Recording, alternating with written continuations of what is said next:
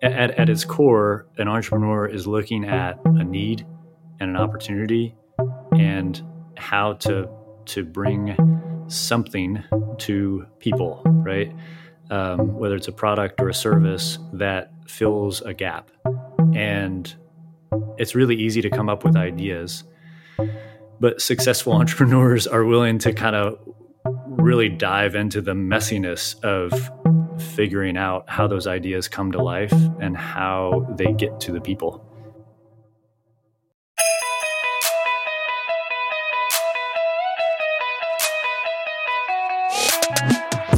Welcome to Made in the High Country, a podcast that takes you inside the entrepreneurial landscape of Western North Carolina and the people within it.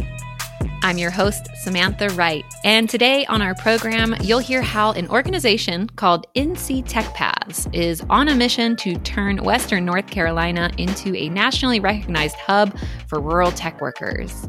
You'll be hearing from NC Tech Paths director Zach Barricklow on not only how they are achieving this mission, and very effectively at that, I might add, but you'll also learn how an organization with so much momentum and success even gets started in the first place. What pieces are needed to make a broad reaching, mission driven program come together, and the key ingredients needed to help it grow. Director Zach Barricklow was recognized in 2020 as one of Business NC magazine's under 40 trailblazers. He was the co founder and managing partner of Versado Training, which was recognized as one of the fastest growing companies in America and Business NC's number three best employer in North Carolina among small and medium companies.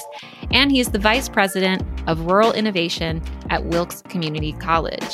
However, you won't be hearing much about his own achievements from Zach. Instead, you'll meet a man who is deeply invested in utilizing his talents and rallying the resources around him to positively impact the rural community that he loves. We start our conversation off with my recap of a recent tour of NC Tech Path's current project, which is the construction of a rural tech outpost and co working space in downtown North Wilkesboro called the Masthead. So I recently got to spend the afternoon with um, Zach Barricklow and your colleague Doran Tripp.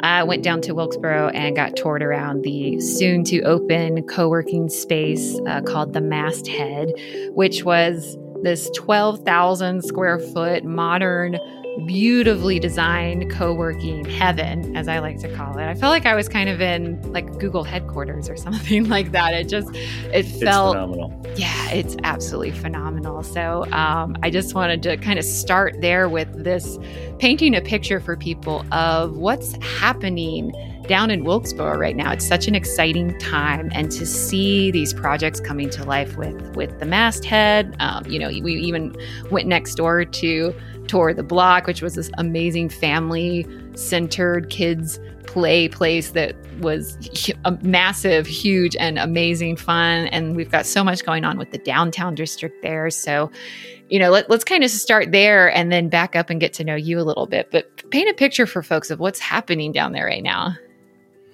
Yeah, this is a really exciting time to be in Wilkes County and uh, uh, particularly in these the boroughs, as they refer to them, the North Wilkesboro town of North Wilkesboro and Wilkesboro, uh, which sit really close to one another. They're only separated by um, by the river, by the Yadkin River. They're these beautiful little downtowns, and what we're seeing right now is that there is a, a renewed sort of interest and heartbeat in these downtowns, these historic downtowns. Um, and so that that's taken a lot of different forms. There's been an injection of you know new entrepreneurial spirit and um, blending with kind of legacy entrepreneurial spirit. Um, so so much of our story here is is common to kind of rural America over the last 20, 30 years, is that a lot of folks have have had to leave in order to um, pursue their career and raise their family. They felt like they had to leave. And so right now we're in this kind of renaissance in, in Wilkes County where we're talking about how do we leverage our existing beautiful outdoor amenities. We have some of the best mountain biking in the state and in the Southeast United States. Um, we have uh, national and state parks. We have uh, these beautiful downtowns. And so, how do we pair that with uh, how do we pair that with recreational amenities for for young young kids and with families? And uh, how do we uh, improve our early childhood and childcare ecosystem? And uh, how do we take advantage of these beautiful rivers that run through our downtowns? And so, uh, right now we're in the kind of the in the midst of a, a, renaissance with that, and and the masthead, our co-working space, is is one piece of that puzzle.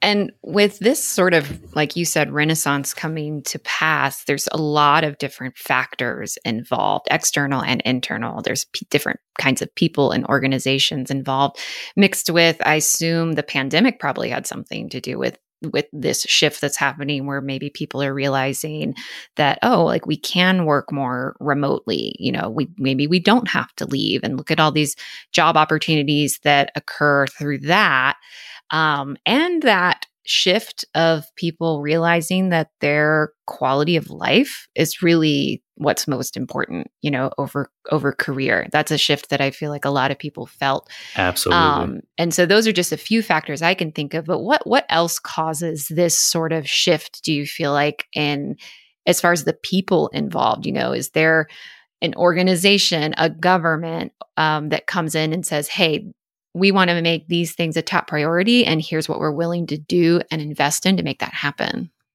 yeah uh, I think the short answer is yes. It takes all of those things. And that's what's happening. I think that's why it's working, actually, is that it really isn't unilateral. It's not one group, it's not one person, and it's not even one factor or force. It's all of those things coming together. So you have this injection of some new uh, entrepreneurial, entrepreneurial energy.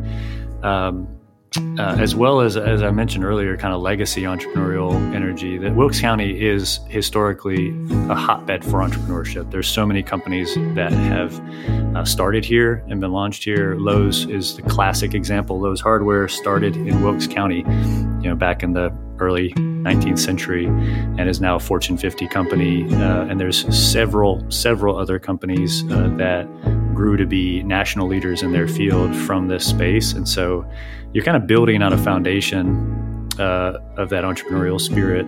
So, how do we pull our industry and our business leaders together with our educational leaders, together with our elected officials and public managers, and figure this out? You know, because we're small relative to you know a big metropolitan place, which means that we may have somewhat limited resources, but there's a strength in the smallness in the sense that uh, we know each other and we share a common objective and we can roll up our sleeves and work together. In talking with Zach, it became clear that this mentality of small communities rolling up their sleeves and getting to work has been ingrained in him from an early age. He grew up in a small town himself and always admired the camaraderie of tight knit communities. The mutual spirit of wanting your neighbor to be well and succeed. Um, I think that's a spirit that flows through rural communities really in a strong way. This experience eventually led Zach to join the Peace Corps, where he spent a lot of time doing community development in Central South America. It was through the Peace Corps that he met his now wife, who was originally from Sparta, North Carolina, and is how Zach found his way to the area and working to develop programs for Wilkes Community College. So, our motivation at the college was increasing student success. That's the you know that's the mission of every college. Um, but it, particularly for a community college, which is a place based institution devoted to these communities, uh, it goes beyond just student success. We really want to impact the community and impact the local economy. And so, throughout the last five years, as we've been working on uh, uh, improving student success at the college, which which has been tremendously successful. We've almost doubled the graduation rate in that five year period. Wow! Um, with a lot of support in, inside and outside of the college to make that happen. But one of the things that we were always aimed at was a thriving community and economic mobility for our students. And so, as we looked at different strategies to facilitate that economic mobility, uh, one of the concepts that we dove into was this idea of remote work and telework. And looking at opportunities for our students beyond our you know local uh, local industries uh, because that's where a lot of those high paying jobs are is in that digital economy. And so we we started studying the digital economy and looking for opportunities there. And that ultimately led us to uh, to the decision to start NC Tech Paths with the help of the Leonard G. Herring Family Foundation. Um, we started NC Tech Paths as a nonprofit alongside the college to really be focused on helping local folks uh, get access to the training and the job placement uh, to get into technology jobs specifically. So, you know, software engineering, IT support, network management, cybersecurity, those types of fields we specifically focused in on those types of fields because um, they pay on average double the median household income of our community. They are very remote work friendly, which means that we don't have to export people to Raleigh and Charlotte. We can keep them here, and um, and they're in really high demand. So companies across the state and across the country are struggling to fill those positions and we have a workforce that uh, that is willing and able if they just have the right training and the right connections. So that's what we set up NC Tech Paths to do is to support the training and the placement of individuals looking into looking to get into technology jobs. And tell me about the timeline of that a little bit because it seems like these were a series of really smart decisions that were made, implemented very quickly, and has just as quickly had tremendous success. Yeah, you know, I think I think to to some extent uh, this is similar to to certain other kind of startup scenarios where the overnight success came years later. it's like an overnight success several years later. Um, we uh, we started looking at this three and a half years ago, so well before the pandemic. Uh, but uh, but we we we started with this. We started where you start, especially in a rural community, which is what do we have? What are we working with? One of the things that we're working with here is really strong fiber optic internet uh, running throughout our three county region Ashe County, Alleghany County, Wilkes County.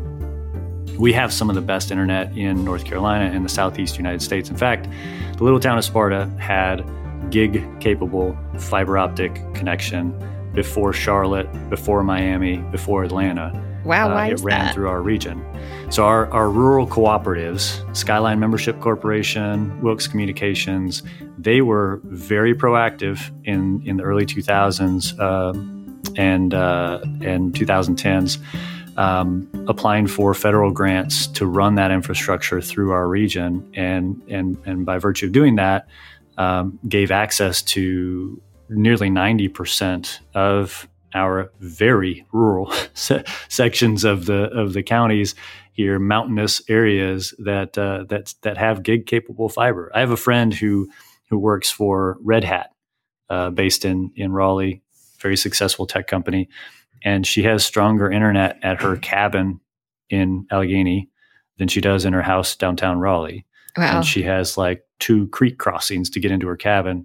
Still has stronger internet, gig capable internet to work from. And so we have this this great asset. And that's where the that was sort of the origin of the whole thing. And I want to give credit where credit is due. Those rural co-ops were really proactive and set us up for this. Uh, Blue Ridge Energy is another one I, I didn't mention, uh, another rural co-op that was looking ahead. And so we started there. What do we have? We have great internet. Okay, now the next question is how do you leverage that? How do you use that? And so we started looking at um, other communities around the country and what they were doing and how they were taking advantage of that. Um, and so we started to kind of piece together ideas that uh, that eventually led to this. And so we we one of the things that we did was we joined on with uh, NC State University's Institute for Emerging Issues. They had a cohort of communities looking at technological opportunity and how to foster kind of equitable technological opportunity. Uh, they were a tremendous help to us. We we were able to access a and uh, Appalachian Regional Commission subgrant through Institute for Emerging Issues. We were able to access some other kind of starter grants from our rural co-ops, Blue Ridge Energy and Skyline Membership Corporation, uh, as well as the Leonard G. Herring Family Foundation. And that gave us some resources to use in in our R and D uh, that that eventually led to NC Tech Paths yeah. being formed. So that is exactly what you described. That's o- overnight success three years later, right? Right, exactly. Like, and I yeah. love that. And I love how many different organizations and people were involved, sort of like what we were talking about earlier with this sort of renaissance feeling that's happening in Wilkes right now. It's not just one factor or one person causing this, it's this cacophony of all these different moving parts that have come together. But really, what is at the heart of moving that forward is the people who care, mm-hmm. the people who right. love this community and want to see it thrive. And so keep making those decisions to push forward and make change, right? These are changes that are happening that would not be possible without the people behind them investing that time, investing that energy into making that happen. So I love that. That's that. right. Um, That's well, exactly tell us right. about NC Tech Paths a little bit more. Uh, what exactly are you doing, and what are some of the success stories coming out of that? NC, NC Tech Paths was formerly uh, uh, uh, legally formed, I should say. NC Tech Paths was legally formed in late 2021, and we launched publicly in late January of 2022. So, just about 10 months ago. And one of the things that we did right away with NC Tech Paths was we brought in a partner to uh, to pair with Wilkes Community College and provide tech training uh, on an accelerated basis. So Per Scholas, P E R S C H O L A S, Per Scholas is a national organization that uh, has historically operated in major metropolitan cities. They do accelerated tech training for entry level tech positions. And they agreed to uh, pilot a rural concept with Wilkes Community College. So since January, we have run, we're into our third cohort of, uh, of training in uh, software engineering and IT support. We've even, even done a little bit of cybersecurity with Per Scholas. It all runs through Wilkes Community College, so it's all a big partnership. Uh, but uh, since January, so since January, since we first launched this, we've we've uh, we've put um, about 24 individuals uh, through training programs and placed them into jobs, and we've placed uh, we've placed 95% of our graduates. We did have one graduate that uh, had a baby and wanted to uh, hold off on going into the workforce, and that's the only individual that we haven't placed so far. So wow. we're really pleased about that. Um, yeah. Uh, really high job placement rate. And one of the things that's most exciting about it is that the individuals who have gone through this program for software engineering, those individuals moved from on average earning $32,000 a year to earning close to 60,000 and within a year, many of those folks will be in the 70,000 range. Uh, in the IT support space, on average, those individuals came into the program earning 27,000 a year, and they were placed into jobs paying uh, 47, 48,000 with benefits. And so a, a, pretty tremendous, a little over 70% increase in earnings uh, within, you know, a six month, five, six month period. Wow. And who are the students? Are there any that kind of stick out in your mind um, that you were able to to work with that made you just really proud of this program?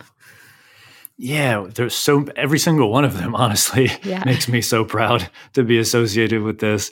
Uh, just phenomenal people, and uh, so I mean, a couple. There's there's one that is uh, near and dear to my heart. A young man who actually dropped out of, of high school and uh, later came back to get his GED and was really kind of trying to figure out his his path, his way, what he was interested in, and uh, through this is a, another great example of the village effect. Right, it's not one thing, it's not one program, but through the mentorship from a pastor actually was encouraged to look into technology jobs and actually sponsored him uh, taking one of those short courses online just to kind of test it out. He found that he liked it. That pastor connected him up with me. We got him into the Per Scholas program.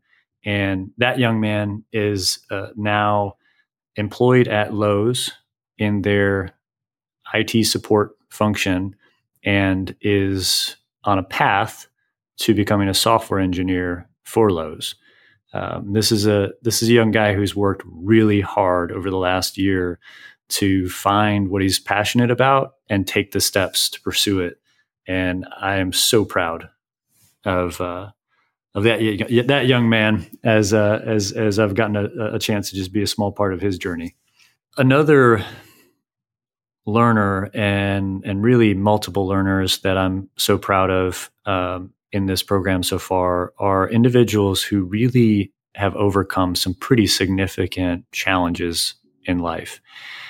And let me just say that one of the things that I love about working with a community college is that it serves the top 100% of students. it's one of my favorite uh, kind of sayings about the community college. Um, we serve the top 100%.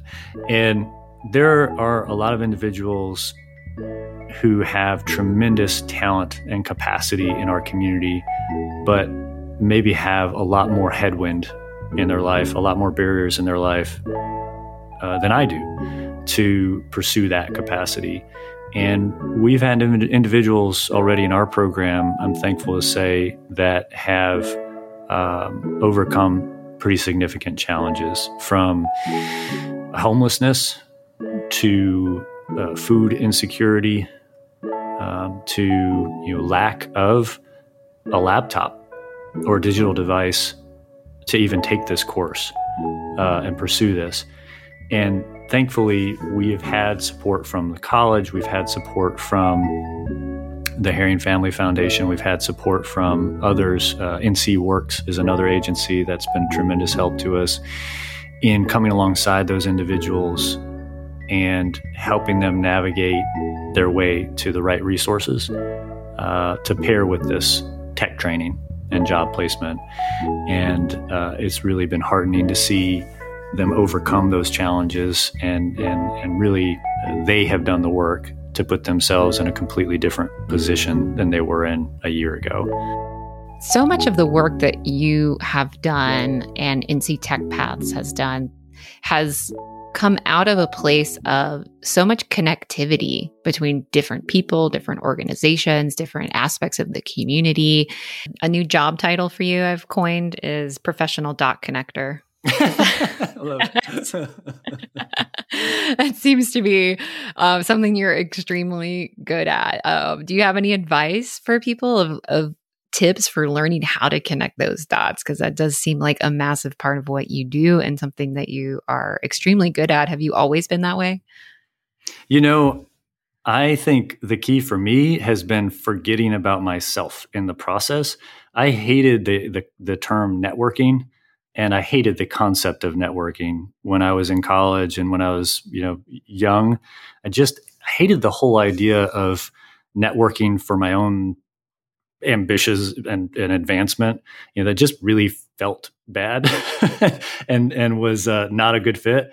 But what I've found uh, as as my journey has progressed is that if I can just forget about myself and really let the passion for what we're trying to accomplish flow, then I love connecting with people. I love connecting people and programs and resources.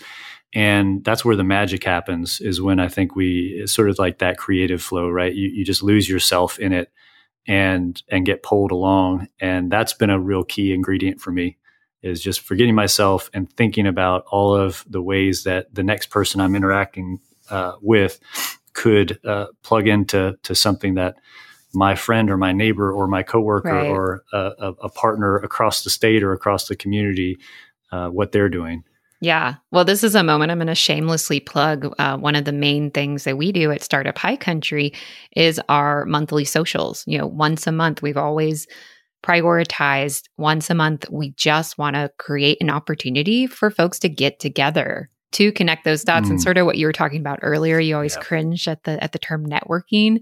You know we've always tried to avoid calling those events a networking event because that just feels intimidating. It feels like you said like it's all about what can i get out of this? But um but really what we why we prioritize doing that every month is so people can just come together and connect those dots, right? Rub those yeah. shoulders together, like what Jeffrey Scott says, have those happy accidents happen because yes. there is such a magic that occurs when you get people together in the same room, just having conversations with one another. Absolutely. I 100% agree with that. Well, Zach, this has been incredible. And before you go, we always love to ask our guests this closing question. And it is what is the latest high country moment that you experienced? Yeah, I'm gonna I'm gonna go with uh, the recency bias here because uh, we're talking on November 1st, and Halloween was just last night. Is that right? Yeah, Saturday evening.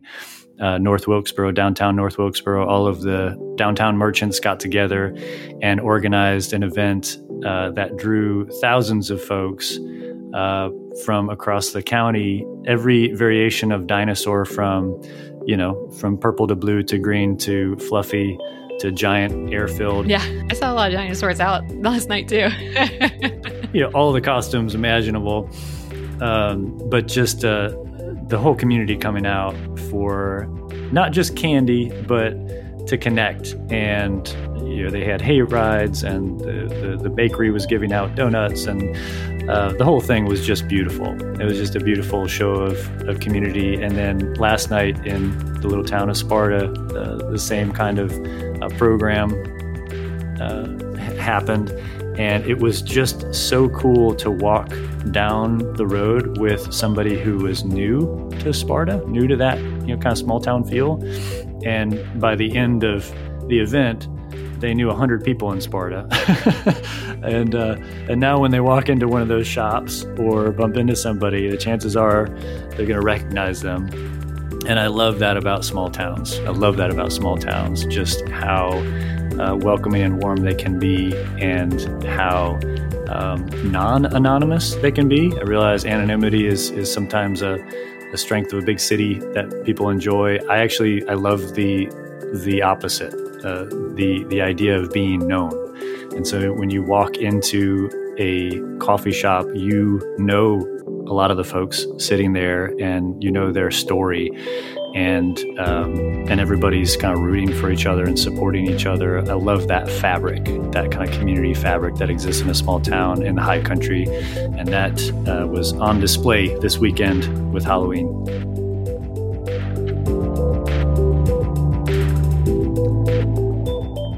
Thanks for tuning in with us today. This episode was produced and edited by me, Samantha Wright, Community Director at Startup High Country. Learn more about our workshops, resources, and events for current or aspiring entrepreneurs in the Western North Carolina area at startuphc.com. If you'd like to get more involved in the work that Zach and NC Tech Paths is up to, whether you are a prospective student interested in one of their programs, an employer looking to set up a student to employee pipeline, or a philanthropist looking to put your money to good use within the Western North Carolina region, contact Zach Barricklow through nctechpaths.org. That's nctechpaths, P-A-T-H-S dot org. Startup High Country is supported by NC IDEA, a private foundation that supports entrepreneurship in North Carolina through grants and innovative programs. Also, thank you to the Watauga Economic Development Center for their support and for helping to build the entrepreneurial landscape of Western North Carolina. I'm Samantha Wright, and you've been listening to Made in the High Country.